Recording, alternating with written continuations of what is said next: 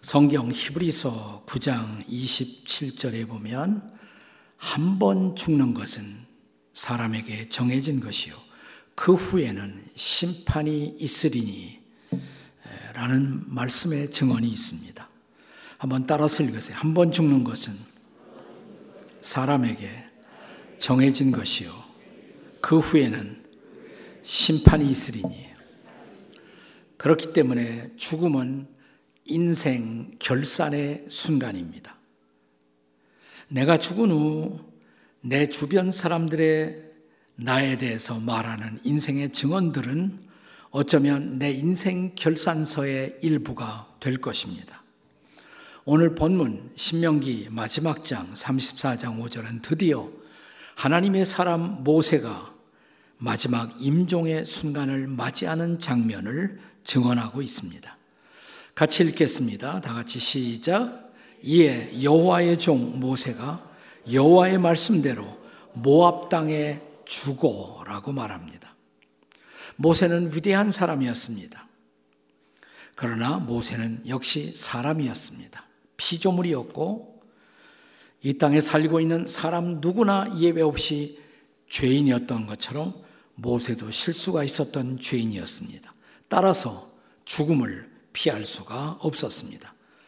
우리가 잘 아는 성경 로마서 3장 23절에 보시면 모든 사람이 뭐라 그랬어요? 죄를 범하였음에 모든 사람이 다 죄를 범했다는 거예요. 그리고 로마서 6장 23절은 죄의 싹은 뭐예요? 사망이요. 왜 모든 사람이 다 죽어야 하느냐? 모든 사람이 죄를 범했기 때문입니다. 그래서 죽음은 누구나 피할 수 없는 인생 필연의 길인 것입니다. 성경에 나타난 위대한 사람 다윗은 자기의 마지막 순간에 아들 솔로몬을 앞에 두고 열왕기상 2장 2절에서 이런 유언을 남깁니다. 한번 같이 읽어보세요. 시작. 내가 이제 세상 모든 사람이 가는 길로 가게 되었노니 너는 힘써 대장부가 되라.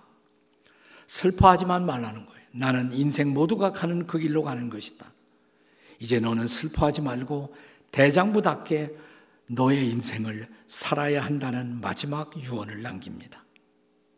우리가 죽은 후에 남기는 것은 우리가 살아왔던 인생의 결산서입니다. 완벽한 결산은 우리가 하나님 앞에 서서 창조자요, 심판자이신 그분 앞에 마지막 심판을 받는 순간에 완벽한 결산이 이루어질 것입니다. 하지만 한 사람이 이 세상에서 숨이 끊어지는 그 순간, 우리의 죽음이 이웃들에게 알려지는 순간, 그와 함께 살아왔던 사람들, 그의 삶을 지켜봤던 사람들에 의해서 내가 살아온 인생은 어느 정도의 평가가 이루어집니다.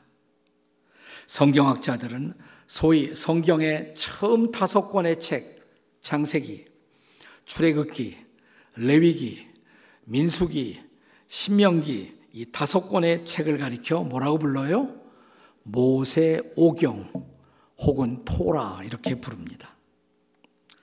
모세가 썼다는 말이에요. 모세가. 모세 오경은 모세가 썼다는 말입니다. 보수적인 성경학자들은 대부분 그렇게 생각합니다.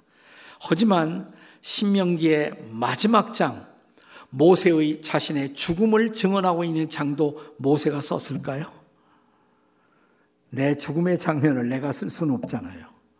그러니까 이 신명기 마지막 장만은 그러니까 모세의 죽음, 모세의 장례에 대해서 증언하고 있는 이 장은 모세 후에 혹은 모세와 동시대에 살았던 누군가에 의해 모세에 대한 평가를 모은 것을 증언하는 장으로 보는 것이 옳습니다. 그렇다면 이 부분은 그러니까 신명기 마지막 장은 자 모세의 인생에 대한 역사적 증언으로 보는 것이 더 합당할 것입니다. 자 그렇다면 역사가 증언하는 모세의 인생의 결산 어떠했을까요? 자, 모세의 마지막에 대한 역사적 인생 증언을 살펴보면서 저와 여러분의 인생의 결산, 우리들의 마지막 인생 결산을 또한 생각할 수 있는 시간이 되기를 바랍니다. 모세를 통해 배우는 바람직한 인생 결산 무엇이어야 할까요? 세 가지로 요약해 보겠습니다. 첫째, 사명을 완수하는 인생입니다. 한번 따라서 하세요. 사명을 완수하는 인생. 자, 옆에 사람 쳐다보시고 사명을 완수하는 인생이 됩시다. 한번 해보세요. 시작. 자, 모세의 사명이 뭘까요? 사명이 뭐예요? 자, 이스라엘 백성들 애굽 땅에 노예되었을 때 그들을 출애굽시켜서 저 약속의 땅 가나안에 도달시키는 일 그게 바로 모세의 사명이죠. 자, 드디어 이제 모세는 이스라엘 백성들을 이끌고 약속의 땅이 눈아래 보이는 모압 땅까지 도달했습니다. 여기서 오늘의 본문 신명기의 마지막 장이 시작됩니다. 1절 함께 같이 읽습니다. 시작. 모세가 모압 평지에서 느보산에 올라 여리고 맞은편 비스가 산 꼭대기에 이름에 여호와께서 길르앗 온 땅을 단까지 보이시고 자 그리고 이어지는 4절의 말씀을 계속 읽겠습니다. 4절입니다. 여호와께서 그에게 이르시되 이는 내가 아브라함과 이삭과 야곱에게 맹세하여 그의 후손에게 주리라 한 땅이라 내가 내 눈으로 보게 하였거니와 너는 그리로 건너가지 못하리라. 그러니까 모세의 사명은 거기까지였던 것입니다. 그러니까 약속의 땅이 눈앞에 내려다 보이는 모압 땅 느보산 거기까지 이제 모세는 도달하는 것입니다. 여기 모세가 마지막으로 도달했던 모압 땅의 느보산, 느보산은 혹은 시아가산으로 불리워지기도 했습니다. 옛날 고대 산은 명칭이 여러 가지가 있었어요. 신해산 제일 많이 부르지만 때로는 호랩산. 두 개 다른 산이 아니에요. 똑같은 산이에요. 느보산, 시아가산. 그리고 이 느보산은 산맥 중에 한 산이에요. 그 전체 흘러가는 산맥을 아바림 산맥이라고 불렀습니다. 그러니까 산맥이 전개되면서 거기에 산들이 우뚝우뚝 솟죠. 근데 그 중에 느보산에 와서 느보산에서도 가장 높은 봉우리 해발 835m 상에 위치했던 산 꼭대기 봉우리를 가리켜서 비스가라고 불렀습니다. 비스가라는 말의 뜻이 꼭대기 이런 뜻입니다. 산 꼭대기 봉우리다 이 말입니다. 지금 거기에 가면 기원 후 AD죠. 기원 후 4세기부터 바로 그곳에 모세를 기념하는 모세 기념교회가 세워집니다. 이 교회는 여러 번 파괴되었다가 다시 세워졌습니다. 가장 최근에 프란치스칸 교단에 의해서 1932년 이 교회가 복원되어 여기에 찾아오는 성지 순례객들을 맞이합니다. 그러니까 우리가 이스라엘만 가지 않고 요르단 이스라엘을 같이 순례한다면 반드시 이 느보산 이 꼭대기에 있는 바로 아, 이 모세 기념교회를 방문할 수가 있습니다. 자, 이 교회 마당으로 내려오면 그 마당에 모세가 지팡이를 들고 뱀에게 물린 자들을 치유하던 그 치유의 노뱀 조형물이 마당에 세워져 있어요. 세워져 있어요. 네. 의사 선생님들 병 고칠 때도 이 표시를 많이 쓰죠. 의학에서. 본래 모세가 구리뱀 노뱀을 가지고 뱀에 물린 자들을 치유하던 바로 지팡이를 상징하는 조형물이 거기에 세워져 있어요. 바로 그 아래 내려가서 내려다보면 한눈에 가나안 땅이 쭉 보입니다. 여리고가 보이고 네, 쭉 펼쳐지는 가나안 땅을 조망할 수가 있습니다. 여기서 모세는 약속의 땅을 바라보며 출애굽 리더로서의 사명을 완수하고 이제 죽음으로 백성들과 마지막 작별을 고하는 것입니다. 자, 하나님이 모세가 약속의 땅에 들어가는 것을 허락하지 않으신 이유 이미 여러 번 말씀을 드렸죠. 무리바 샘터에서의 불순종, 한 번만 쳐라 그러는데 화가 난 모세가 두 번씩 반석을 두들겼죠. 저는 이것도 직접적인 원인이라고 할 수가 있지만 더 중요한 이유가 있다고 생각해요. 하나님이 모세를 귀하게 쓰셨습니다. 사실입니다. 존귀하게 쓰셨습니다. 그러나 하나님은 모세가 하나님이 되는 것은 허락하지 않으셨습니다.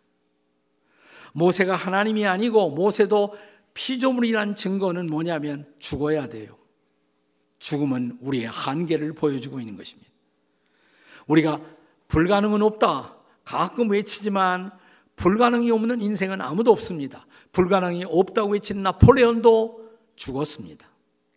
불가능과 한계성 이것이야말로 우리가 인간됨의 특성이라고 할 수가 있겠죠.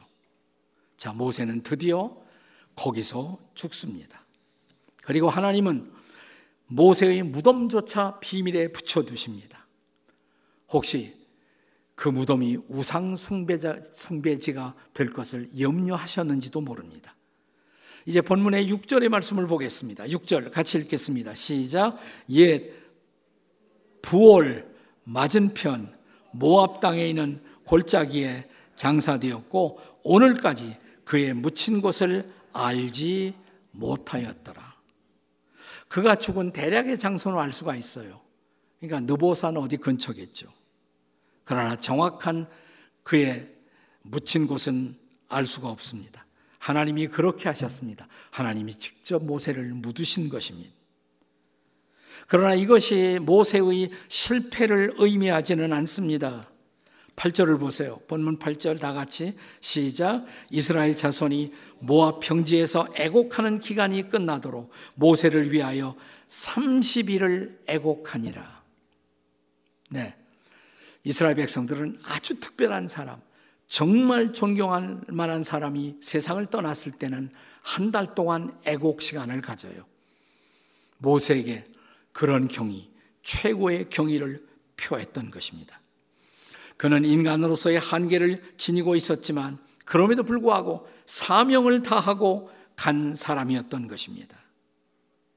먼 후일 신약에서 히브리서 기자가 믿음의 사람들을 소개할 때 믿음으로 아브라함은 믿음으로 이삭은 믿음으로 야곱은 믿음으로 모세가 나와요.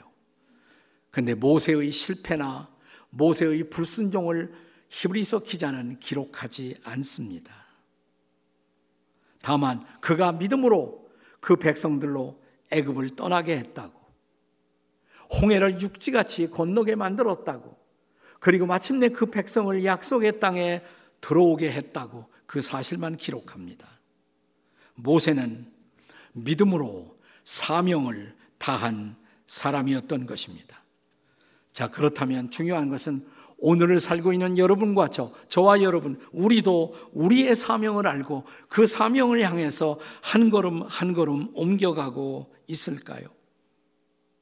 모세는 자기 인생의 모든 사명을 다하고 이제 돌이켜보면서 감사함으로 마지막 인생의 페이지를 닫습니다.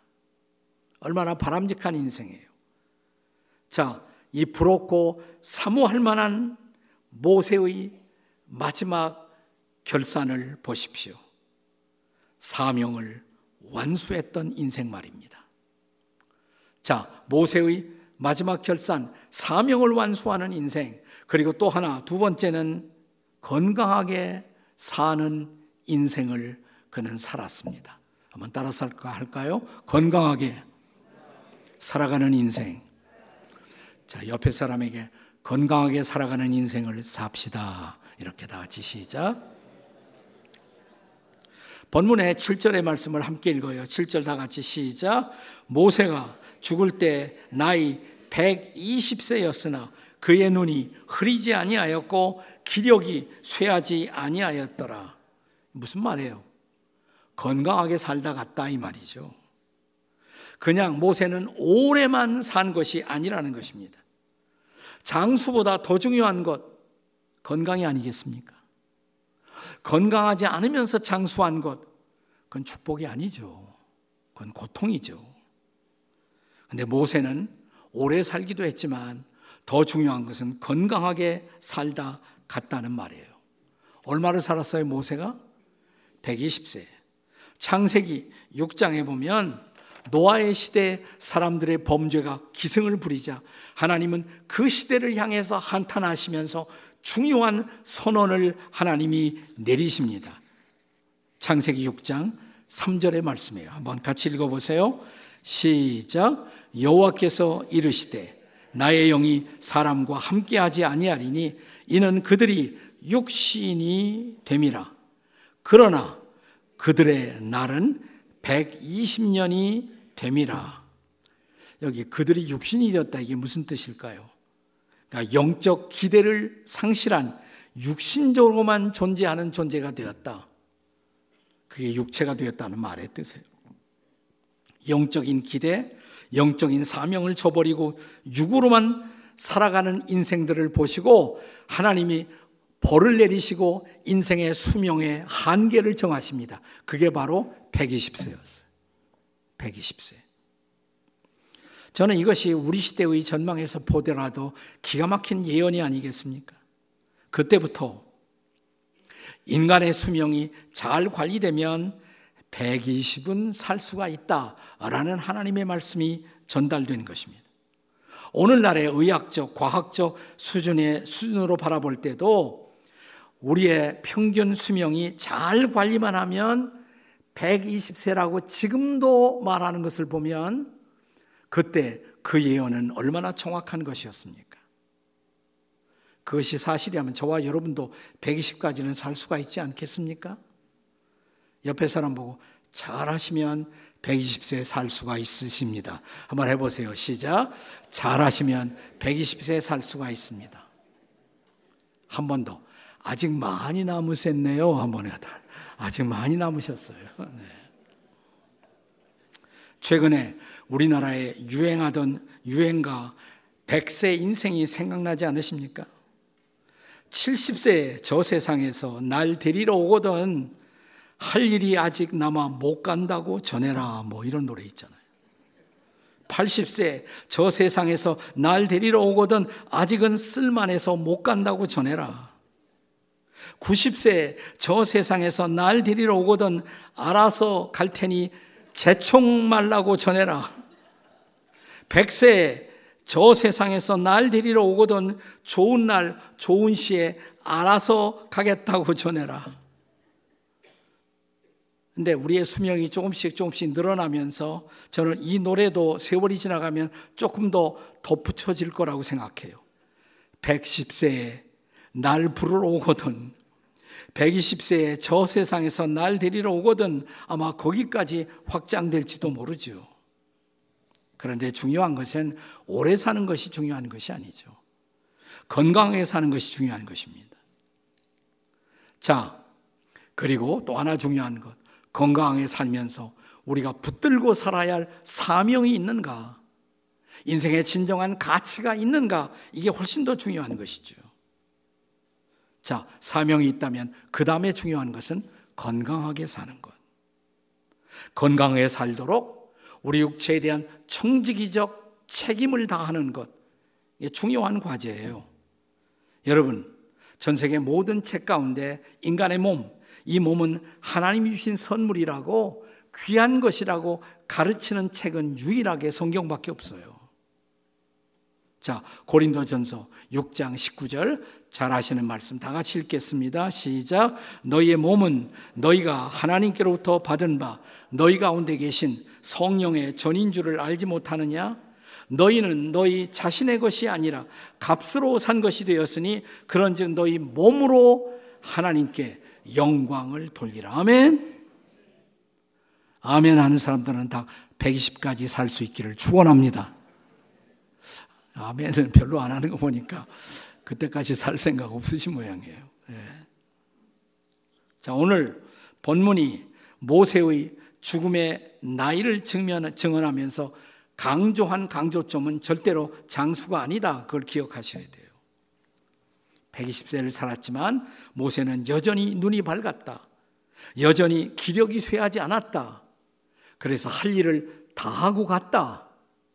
이게, 이게 중요한 거예요. 다시 말하면 본문은 그의 건강한 인생, 사명을 다하는 인생을 증언하고 있다는 것입니다. 모세는 육체적으로만 건강한 것이 아니라 영적으로도 건강하게 살았던 사람입니다. 디모데 전서 4장 8절의 말씀이 생각나지 않으십니까? 같이 한번 읽 어요. 다 같이 시작. 육체의 연단은 약간의 유익이 있으나 경고는 범사에 유익하니 금생과 내생에 약속이 있느니라. 육체 연단이란 말이 엑서사이즈란 말이 육체적인 연습, 운동 이거 유익이 있다.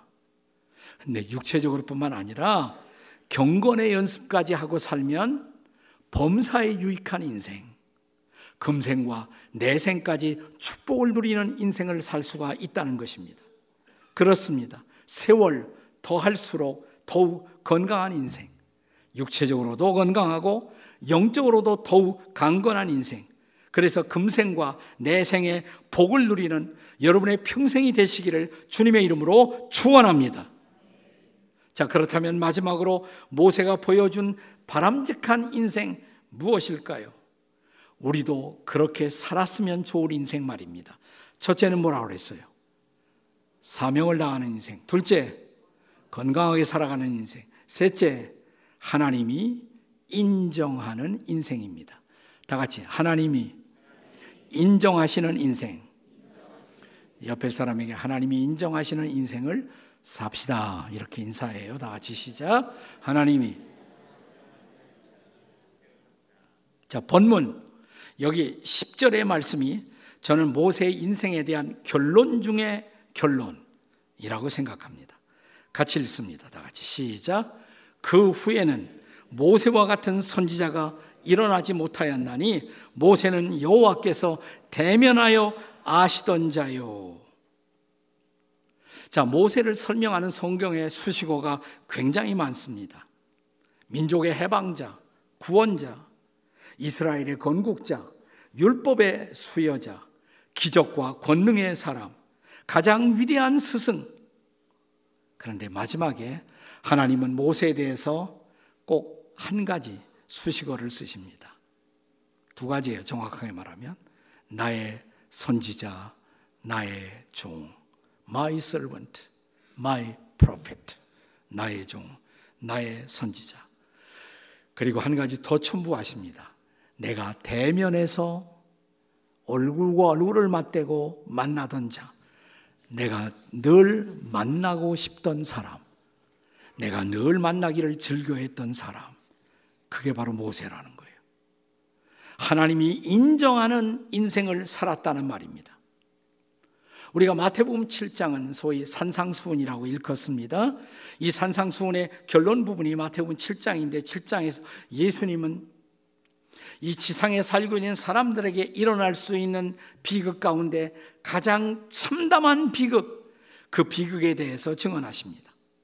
마태복음 7장 22절, 23절의 말씀입니다. 같이 읽겠습니다. 다 같이 시작. 그날에 많은 사람이 나도록 주여 주여 우리가 주의 이름으로 선지자 노릇하며 주의 이름으로 귀신을 쫓아내며 주의 이름으로 많은 권능을 행하지 아니하였나이까리니 그때 내가 그들에게 밝히 말하기를 내가 너희를 도무지 알지 못하니 불법을 행하는 자들아 내게서 떠나가라. 마지막 날, 심판의 날, 결산의 날 중요한 것은 내가 우리가 주님을 얼마나 알았느냐, 그게 중요한 것이 아니에요. 내가 주님을 위해서 얼마나 많은 일을 했느냐, 그것도 중요한 것이 아닙니다. 더 중요한 질문은 그날, 심판의 날, 그 주님이 여러분을, 저를 아실까요? 안다고 하실까요? 사람들이 종종 저에게 와서 이런 질문을 할 때가 많이 있습니다. 목사님, 아무개 아세요? 글쎄, 잘 생각이 안 나는데요. 아니, 그 사람은 목사님 되게 잘한다고 그러던데요. 근데 생각이 안 나요, 솔직하게. 그런데 제가 그분을 혹은 그분들을 알지 못한다고 해서 큰일 날 것 아무것도 없습니다. 그런데 마지막 날 창조주 하나님이 섭리자 하나님이 심판자 하나님이 우리 주님이 나를 향해서 여러분을 향해서 난 널 몰라. I do not know you. 난 널 몰라. 무서운 선언이죠. 넌 도대체 누구냐? 가장 무서운 선언이에요. 저는 모세에 대한 성경의 모든 기록 가운데 가장 감동적인 장면이 있다면 출애굽기 33장 11절의 말씀이라고 생각합니다. 같이 읽어 보세요. 출애굽기 33장 11절 다 같이 시작. 사람이 자기 친구와 이야기함 같이 여호와께서는 모세와 대면하여 말씀하시며 감동이 아닙니까? 하나님이 누구처럼? 친구처럼 친구처럼 모세를 불러 모세와 대면하고 모세와 대화하기를 즐겨 하셨다는 말입니다. 그래서 그는 한평생 하나님의 친구가 되어 평생을 살 수 있었던 것입니다. 그래서 모세가 하는 중보 기도에 하나님은 특별히 귀를 기울이셨어요. 모세가 중보 기도를 하면 언제나 놀라운 역사가 일어납니다. 그는 기적과 권능의 삶을 살 수가 있었던 것입니다. 자, 그래서 이제 모세의 생에 대한 마지막 기록, 신명기의 마지막 장, 마지막 절, 11절과 12절의 말씀을 다 같이 읽겠습니다. 다 같이 시작. 여호와께서 그를 애굽 땅에 보내사 바로와 그의 모든 신하와 그의 온 땅의 모든 이적과 기사와 모든 큰 권능과 위엄을 행하게 하심에 온 이스라엘 목전에서 그것을 행한 자이더라. 하나님의 기적을 행한 사람이었다. 그리고 끝나요, 신명기가. 근데 저는 이 마지막 절을 묵상하고 덮으면서 한 가지가 더 궁금했어요. 그럼 지금 모세는 어디 가서 뭘 하고 있을까? 어디 가서 뭘 하고 있을까? 하나님과 함께 있겠지만 구체적으로 뭘 하고 있을까? 근데 그 질문에 대한 대답을 제가 최근에 얻었어요. 사실은 추석절에 그 추모 예배 준비를 인도하다가 저에게 인도된 말씀이 변화산 사건이었어요. 변화산 사건을 묵상하다가 아 그래 모세가 지금 이렇게 하고 있을 거야. 그 대답을 얻었단 말이죠. 자 예수님이 베드로, 야고보, 요한 세 제자와 함께 높은 산에 올라가셨습니다. 그런데 그 산의 이름은 성경에 나와 있지 않아요. 세 제자와 그 높은 산에 도달하자 갑자기 예수님이 변화되기 시작하셨어요. 찬란한 영광 가운데 놀라운 모습으로 주님이 변모하기 시작했습니다. 그래서 제 아들은 그 산을 변화산이라고 부르기 시작한 거예요. 변화산, 변화산. 근데 변화된 모습으로 영광 속에 나타나시면서 예수님이 혼자 나타나는 것이 아니에요. 좌우에 누구를 데리고 나타나셨어요? 모세와 엘리야 함께 등장하신 것입니다. 그리고 모세와 엘리야도 예수님처럼 영광 속에 변화된 모습으로 등장한 것입니다. 근데 보니까 그냥 있는 것이 아니에요. 거기서 예수님이 모세와 엘리야 구약의 사람이잖아요. 지금 베드로, 야고보, 요한은 다 신약 시대의 제 아들인데 지나간 구약 시대 모세와 엘리야와 등장하신 예수님이 모세와 엘리야와 대화하고 계세요. 거기서 교제하고 계세요. 자, 누가복음 9장 30절의 말씀 같이 읽겠습니다. 다 같이 시작. 문득 두 사람이 예수와 함께 말하니 이는 모세와 엘리야더라. 모세와 엘리야가 예수님과 함께 거기서 대화하시고 교제하시고 계셨던 것이에요. 영광, 찬란한 영광 속에 막 대화하고 교제하고 이 놀라운 광경에 압도된 베드로 뭐라고 말합니까? 예수께 여짜오되 주여 우리가 여기 있는 것이 좋사오니 우리가 초막 셋을 짓되 하나는 주를 위하여 하나는 모세를 위하여 하나는 엘리야를 위하여 여기 초막집을 지읍시다. 그렇게 베드로가 말했죠. 그러니까 그날 베드로, 야고보, 요한은 사실은 천국의 영광을 본 거예요. 천국의 영광. 천국에서 모세와 엘리야가 예수님과 함께 대화하고 교제하는 놀라운 모습을 보고 있었던 것입니다. 그렇습니다. 변호사는 천국의 영광의 축소판이었던 것입니다. 사랑하는 여러분, 모세는 거기서 그가 증언했던 예수 그리스도, 장차 오실 위대한 메시아, 그분을 증언하고 그분의 오심을 증언하면서 백성들을 약속의 땅으로 인도할 수가 있었던 것입니다.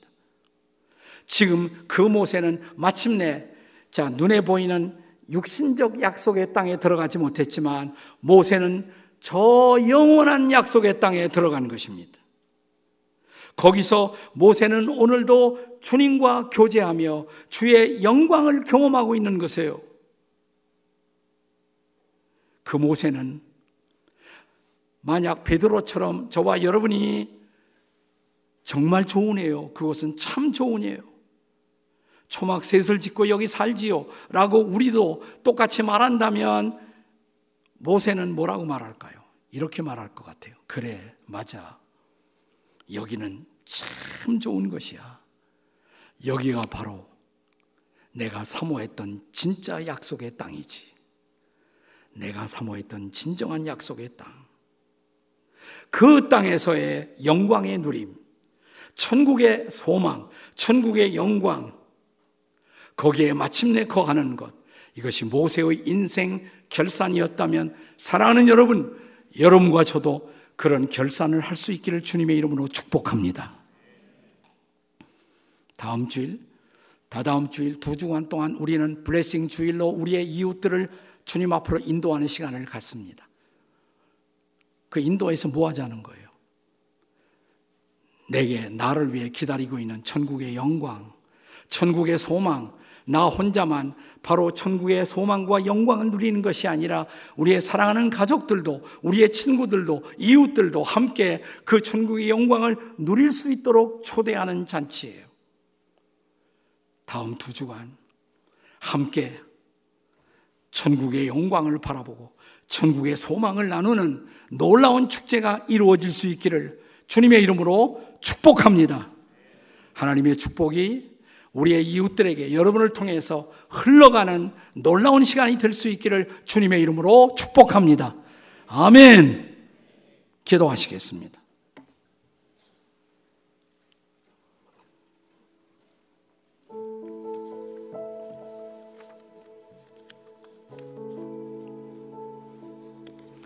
이 땅에서 아무리 장수해도 그러나 인생은 잠깐입니다.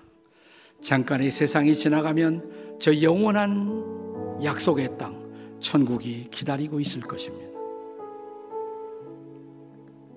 그 천국의 영광, 그 천국의 소망을 바라보고 계십니까? 여러분 혼자만 바라보십니까? 내 사랑하는 가족들에게, 내 이웃들에게 함께 그 천국의 영광과 소망을 보여주며 같이 그 영광의 산으로 가자고 초대하시겠습니까?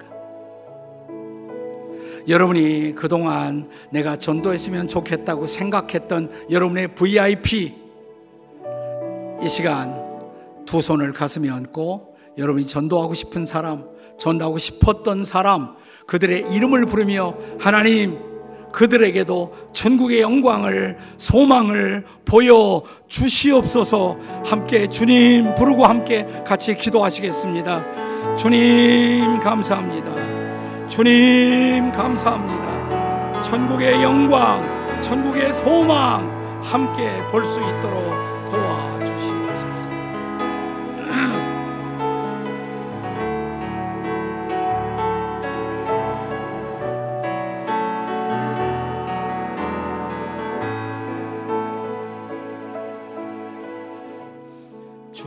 여호와는 광대하시도다 그 거룩한 하나님의 성 하나님의 땅에서 찬양할지어다 그날 약속의 땅 저 영원한 나라에서 하나님을 찬양할 때까지 이 땅에서 주님과 함께하며 세상의 모든 고통의 폭풍우 비바람을 이기며 승리의 걸음을 걸어가는 당신의 백성들이 되게 해 주시옵소서. 주 예수님의 권세 있는 이름으로 기도하옵나이다. 아멘.